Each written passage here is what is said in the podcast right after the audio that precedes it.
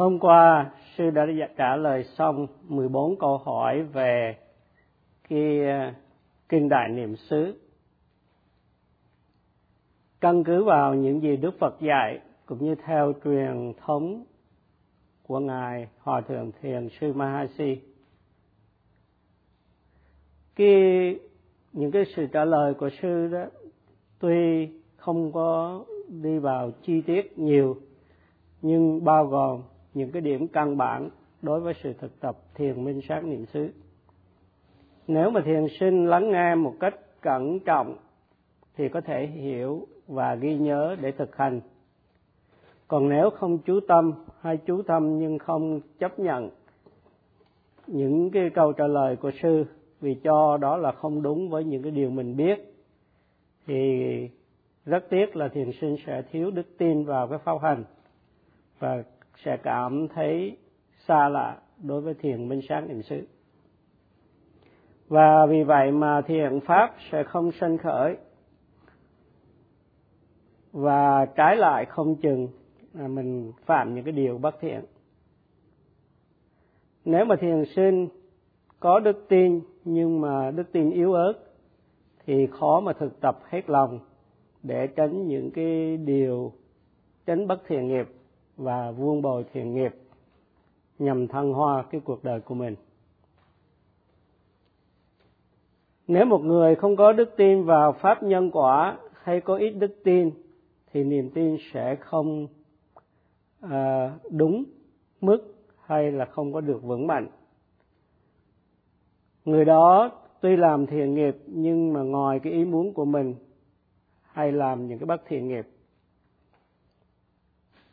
nếu không biết thu thúc cái các căn nếu không có chánh niệm để canh giữ thì các cái trạng thái tham sân si tà kiến sẽ sinh khởi trong tâm.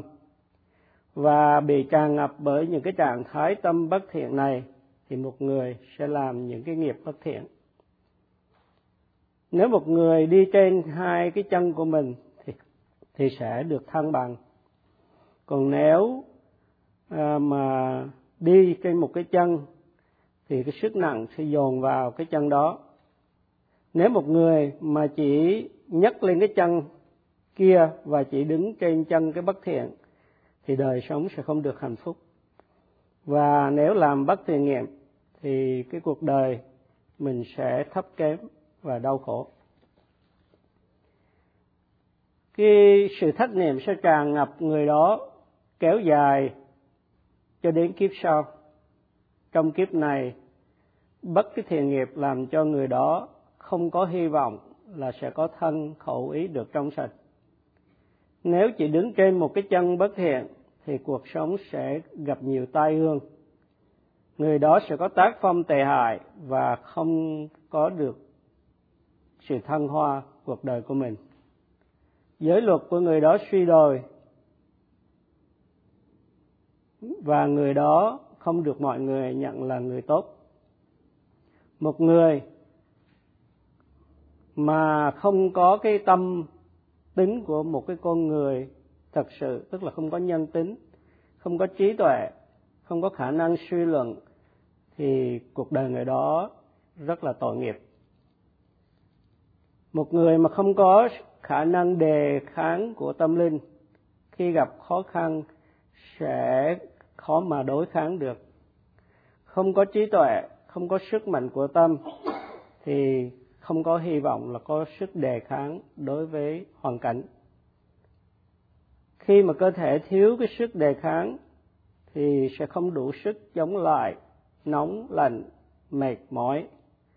Thì tương tự như vậy, tâm mà không trưởng thành, thì một người sẽ không chịu đựng được những điều kiện không có tốt. Để có sức mạnh nơi tâm thì cần phải thực tập thiền minh sát niệm xứ. Hầu vuông bồi cái sức đề kháng tâm linh, chống lại tham sân si. Khi mà gặp đối tượng đưa đến sự tha mái hay sân hận, thì cần phải có một sức mạnh của tâm để chế ngự những cái trạng thái này. Do đó mà một người cần phải có sức mạnh tâm linh trong tiếng Pali có cái từ gọi là para, có nghĩa là năng lực hay là cái sức mạnh. Và cái sức mạnh này hay năng lực này không bị lay động bởi cái đối tượng mà mình gặp phải, nhưng luôn luôn giúp tâm vững vàng, đầy sức đề kháng. Do đó mà một người cần vuông bồi cái, những cái năng lực này chứ vì, chứ chúng không tự động đến với người đó. Khi mà bị thất niệm tràn ngập, thì cái sức mạnh tinh thần hay là sức mạnh tâm của mình bị suy giảm. Thì ngay lúc đó một người để tâm của mình phóng khoáng tự do, phạm những cái điều sai lầm qua thân khẩu ý mà không thể nào kiểm soát được không có sức mạnh của tâm khi gặp những cái đối tượng của sự thấy, nghe, ngửi, nếm, đụng, chạm, vân vân, tốt, thì tâm thỏa thích và càng muốn thêm, nhưng mà sẽ không bao giờ được thỏa mãn. Vì vậy mà cái sự bất thiện càng tăng nhiều. Những người này không có cái cơ hội vuông bồi sức mạnh của tâm do đó khi có cơ hội mà tập, thì thay vì tập tinh cần, tập một cách chi tiết, thì những người này tập một cách lơ là. Khi tập, khi không, thất niệm tràn ngập và tâm không có khả năng sáng suốt để thấy rõ những cái vấn đề, nên những cái bất thiện pháp sẽ sanh gởi đối với những người đó. Hầu hết con người trên thế giới không thể đương đầu với cái hoàn cảnh vì thiếu trí tuệ và cái khả năng phân tích một cách khôn ngoan. Mọi người thì cần có cái sức đề kháng tâm linh. Như cơ thể cần sức mạnh thì tâm cũng vậy. Con người cần có trí tuệ, không có lay chuyển. Con người cần biết, bắt đầu và tiếp tục vuông bồi cái sức mạnh của tâm qua sự thực tập thiền minh sáng niệm xứ, thiền sinh vuông bồi sức mạnh tâm linh. Thì đó là những cái trạng thái tâm, tín, tấn, niệm, định, huệ.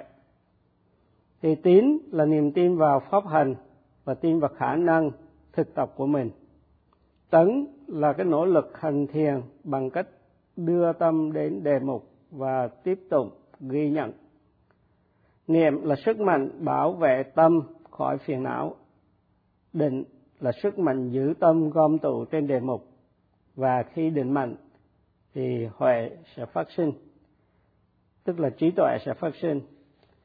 Thì trí tuệ ở đây là huệ, tức là sức mạnh phân biệt được danh sắc cùng những cái cái tuệ giác minh sát ờ, cao theo từng giai đoạn.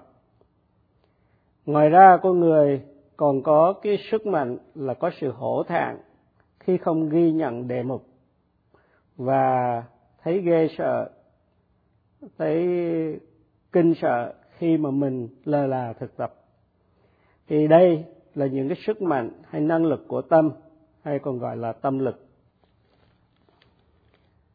Sức mạnh của tâm là thiện pháp, cho nên trong sạch, nhẹ nhàng, đáng yêu nhờ đó một con người trở nên vững mạnh về tâm linh. Để có sức mạnh tinh thần hay là sức mạnh tâm linh thì cần phải tập thiền minh sát niệm xứ vào lúc còn trẻ, tại nơi thích hợp, vào cái thời gian thích hợp.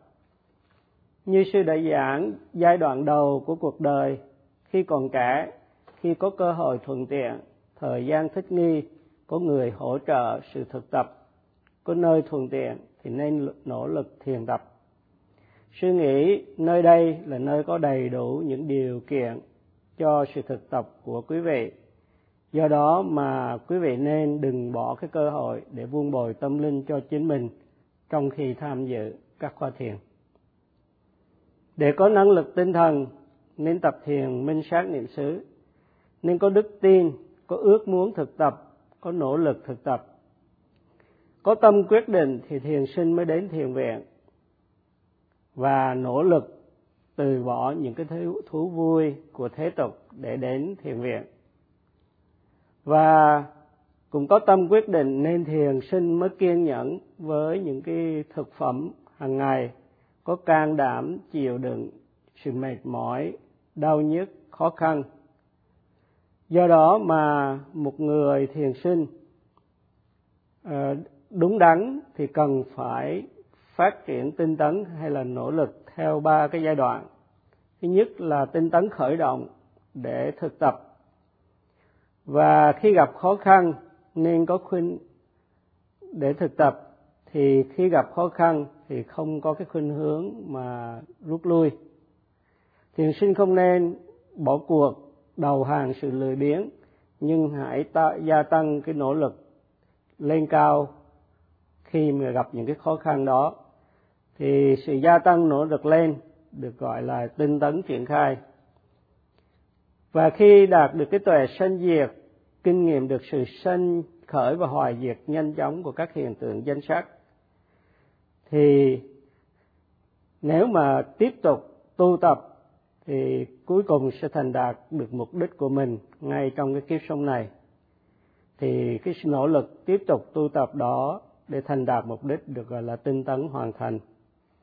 Do đó mà một thiền sinh cần nỗ lực theo từng cái giai đoạn để thoát khỏi cái hấp lực của ô nhiễm làm tâm thấp kém.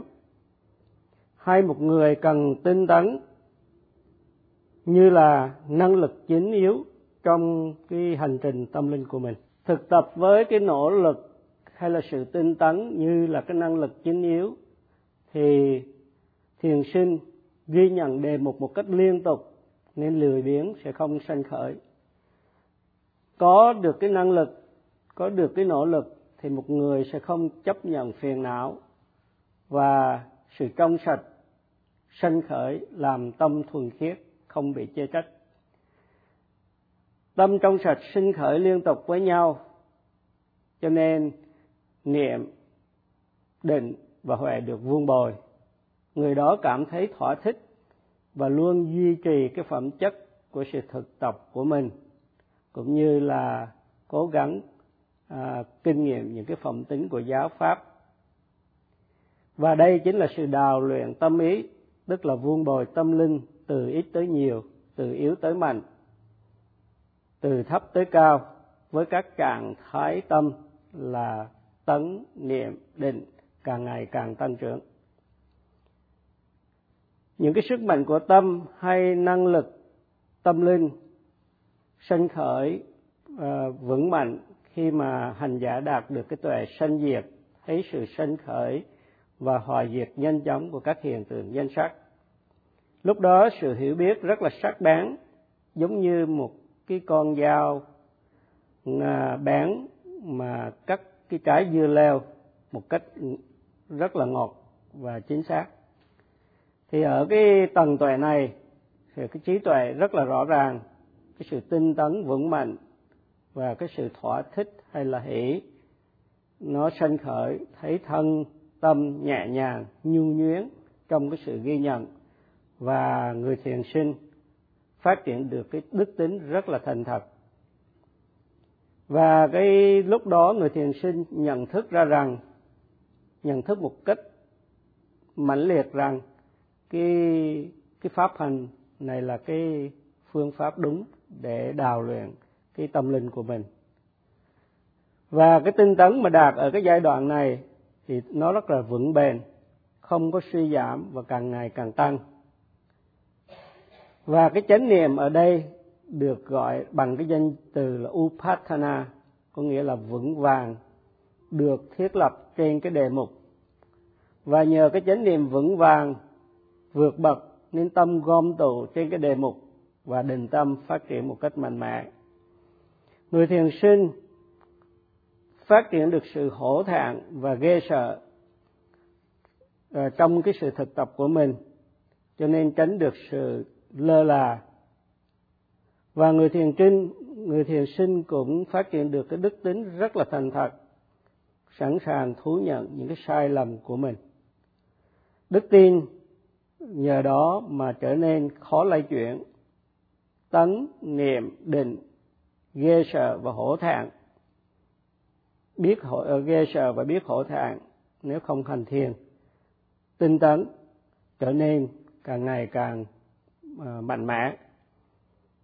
Và nếu mà hành giả nỗ lực tinh tấn tiếp tục sau khi đạt tuệ sanh diệt thì sẽ trở thành bậc thánh tu đà hoàng ngay trong kiếp sống này.